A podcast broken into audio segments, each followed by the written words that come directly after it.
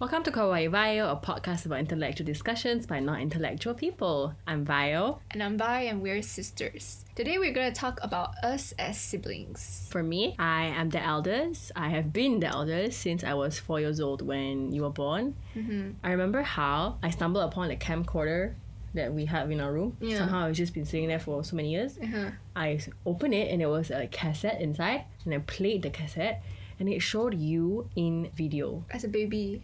Yeah, you were you were newly born in the hospital ward, and my dad asked me to say hi to you, hmm. and it was so strange for me because you weren't referred to as a name; you were referred to as my sister.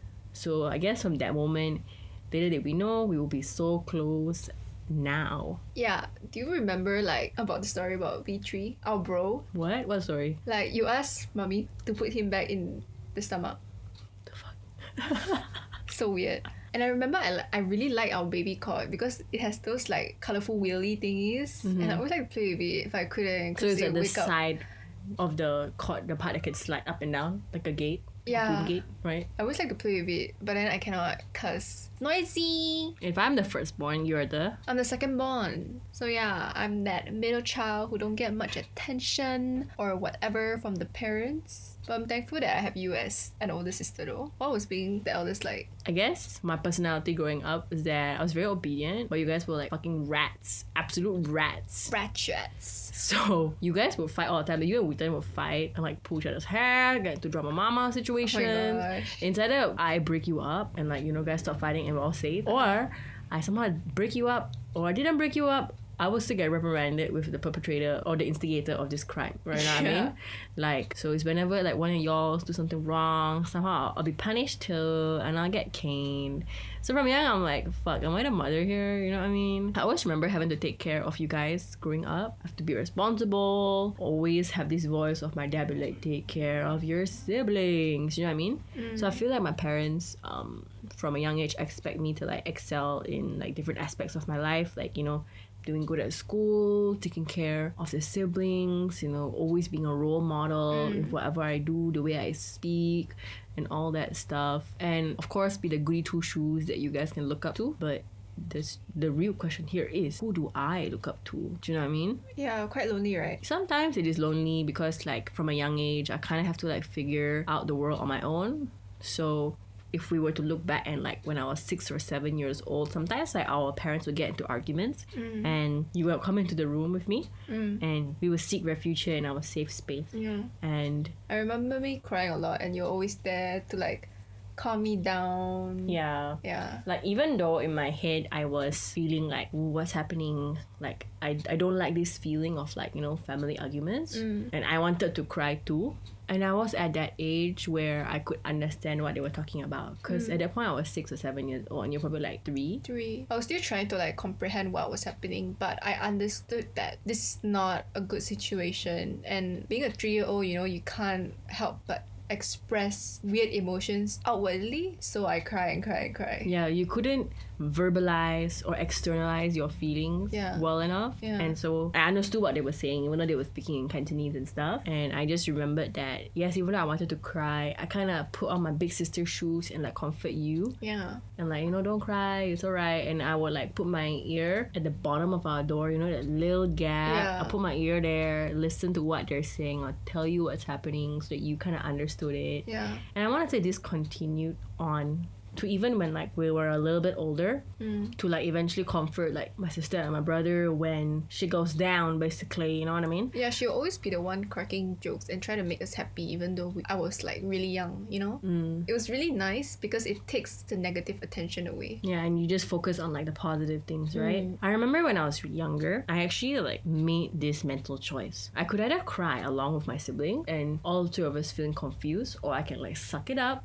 buck the fuck up, not cry, and somehow be that pillar that they can look to for comfort Yeah. or look to for support. Mm. And from a young age, I decided that, yeah, there's no use for me crying here because crying won't help the situation. It will perpetuate it to be something even worse. I guess that naturally translates to me like growing up to be able to emotionally detach from situations more. So let's say this is a very um, uncalm situation whereby I could potentially react in a way whereby I may cry, right? Mm. But I know that I shouldn't cry. I clock out mentally and be like, you know what? Not worth my time. I'm going to transfer my energy on something else a bit more worthwhile.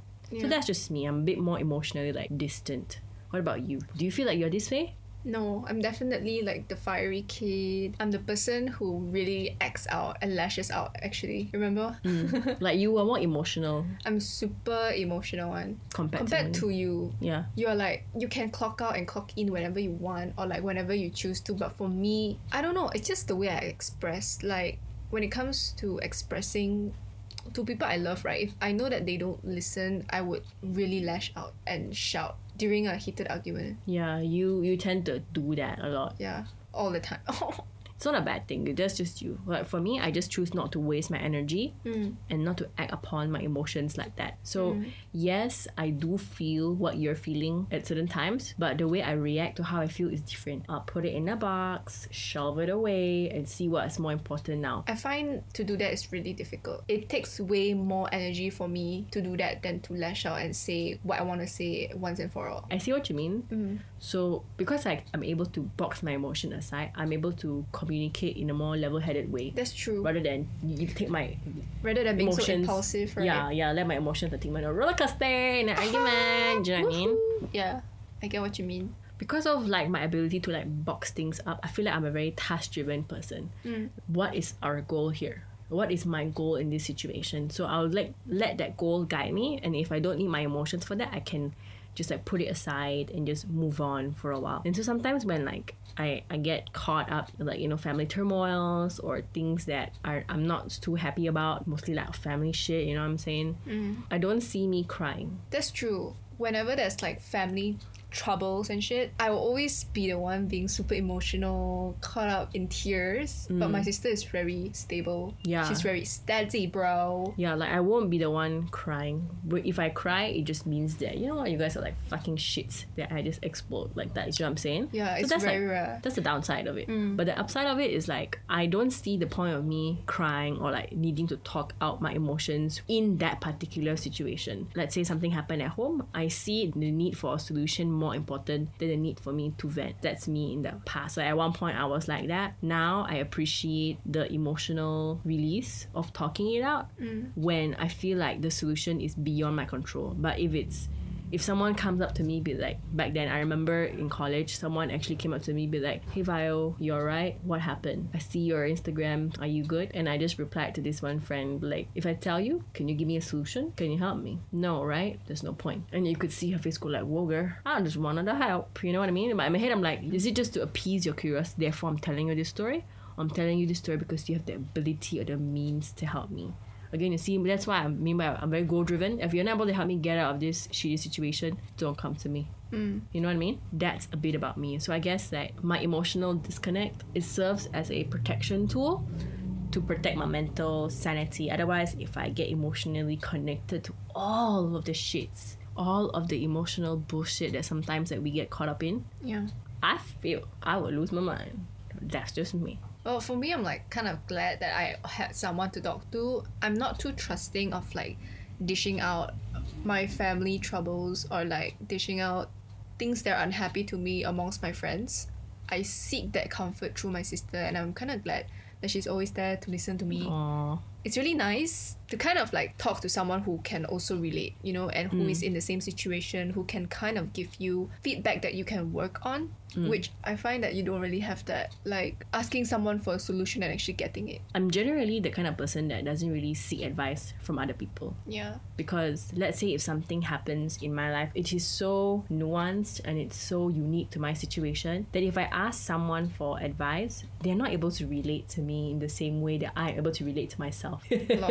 if that makes sense and so because of that i sometimes don't even share what i'm going through with you in a way like to seek your advice mm. because personally i feel like i'm always one life phase away from you That's true. when you were in primary school, I was in secondary school. And the things that, let's say, any question they have about secondary school, I could tell you about it. Yeah. And when you're in secondary school, I'm in college or towards the end of my secondary school life, so I can give you advice on the next phase of your life. Yeah, my sister is kind of like my life coach or like my life guidance coach in a Yeah. way. Whenever I have anything that I want to ask regarding of uncertainties, she will kind of like reassure me with things that she have experienced. Yeah. It's kind of like really comforting. That's nice to hear. But for me, I don't share things with you in that sense because Yeah. some things you just can't relate to because we are at different Phases stages of life. Yeah, different stages of life anyway, Mm. different phases. It's not that I don't want to share it with you, but you're just not able to relate to it because it's not your time yet. Yeah, I get it lah. In a way, I cannot give you an answer. I can only give you a listening ear. Yeah, and sometimes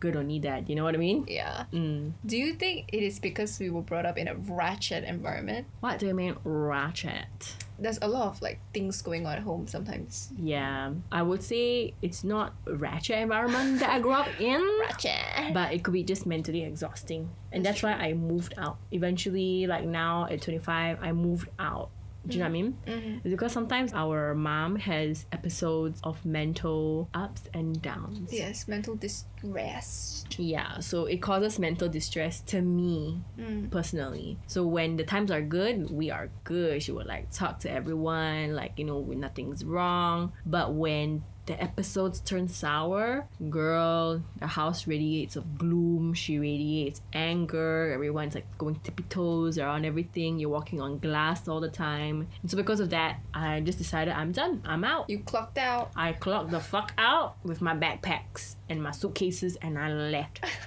but you live here. Yeah. So how does that feel like for you? Do you feel that this is a mentally exhausting environment? What are your thoughts? Sometimes it's honestly exhausting lah. Having to deal with external factors that affect your sanity or your your emotions. Like I also want to clock out, but where do I go? You know what I'm trying to say? Do you feel like increasingly now you are able to clock out more or are you still like super fiery? Because you know I don't live here anymore, so I cannot be the one that like balance you out in a way. That's true. It depends on situations. Like if the situation is too heated, because I'm more emotionally driven, right? I would get very fiery, mm. very curt when I speak, etc. Mm. Mm. But I think as I grow, I feel that I'm able to also mentally clock out, like be a bit more emotionally distant with my parents.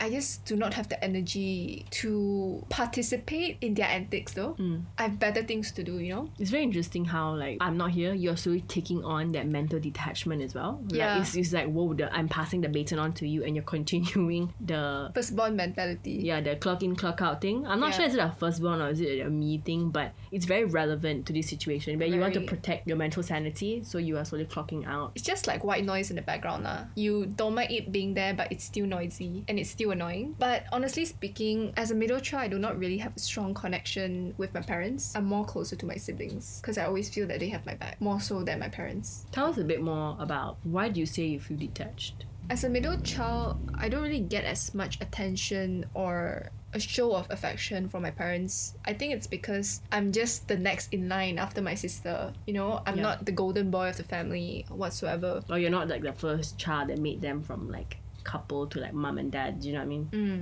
I'm just the link between my sister and my brother. At least that's how I feel. lah. I inherit clothes rather than have new ones. Sounds like I'm complaining, but that's how it is, you know? It's like you're inheriting someone's shell. Yeah, I do not have a place where I can fully shine. Like, even though there is sunshine, I would still be under a tree, under a shade. Mm. I mean, I'm always in your shadows, in a way. Mm. I remember when we go out for dinner, like they will ask me, so what do you want to eat? Rather than actually picking what I want, or maybe it's because I'm lazy, I will just say whatever my sister is having because it's just easier that way. The comfort of knowing that there is options for you, that you don't have to, in a way, strive to get something you want. It's just so easy. Isn't it like being content? It is being content, Like you choose not to choose, no? Yeah, but I think it's more so because I know that I'm always well taken care of. Like I have my sister who is acting as my guidance in life, you know?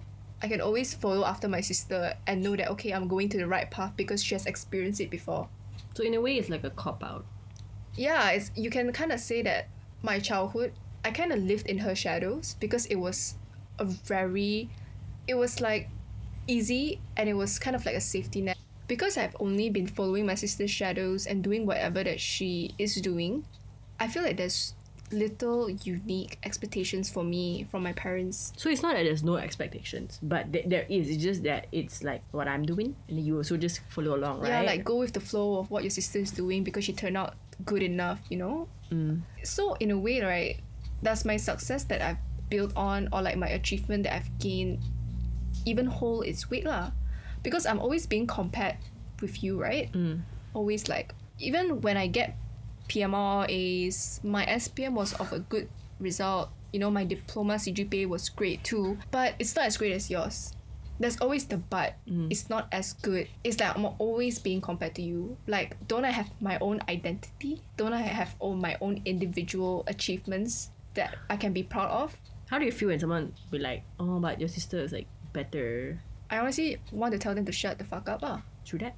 It's like, don't look at me through her lenses. Look at me through my own lens. I guess with that thought in mind, right, I've decided to really venture into a whole new career path compared to you. Mm.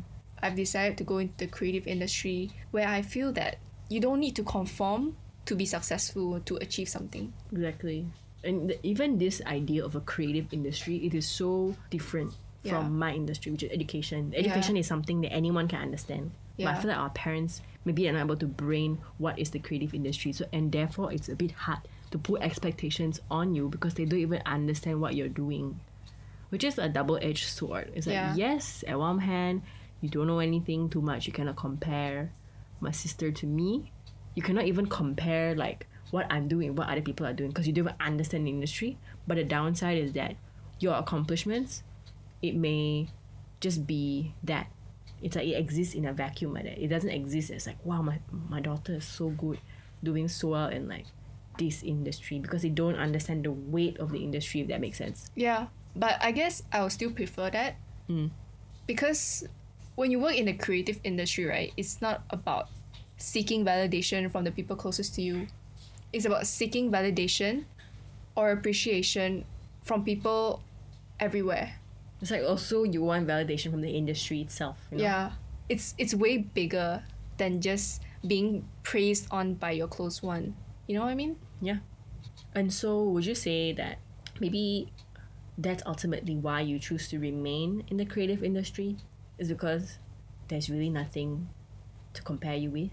Honestly, yeah, I would say yes, definitely. It's so nice and refreshing not having to conform to a certain expectation or like a comparative expectation anymore. Mm, so it's no more like It's no more like me versus you, it's just me versus the world. And that's so much more fun to look forward to. Yeah. We've come to the end of this conversation, really. And this conversation is just, well, us sharing different perspectives of growing up. As the eldest and the middle child, we go through different things emotionally, mentally, with also adjusting with different parental expectations. At the end of the day, we are a product of our environment, but your past does not define who the fuck you are. You know what I'm saying? Mm. Your hustle does. Unless you are MLM person, man, just get the fuck away from me. Yeah, stay the fuck away from us, man. Good night. Good night. Good night. Good night. Good night.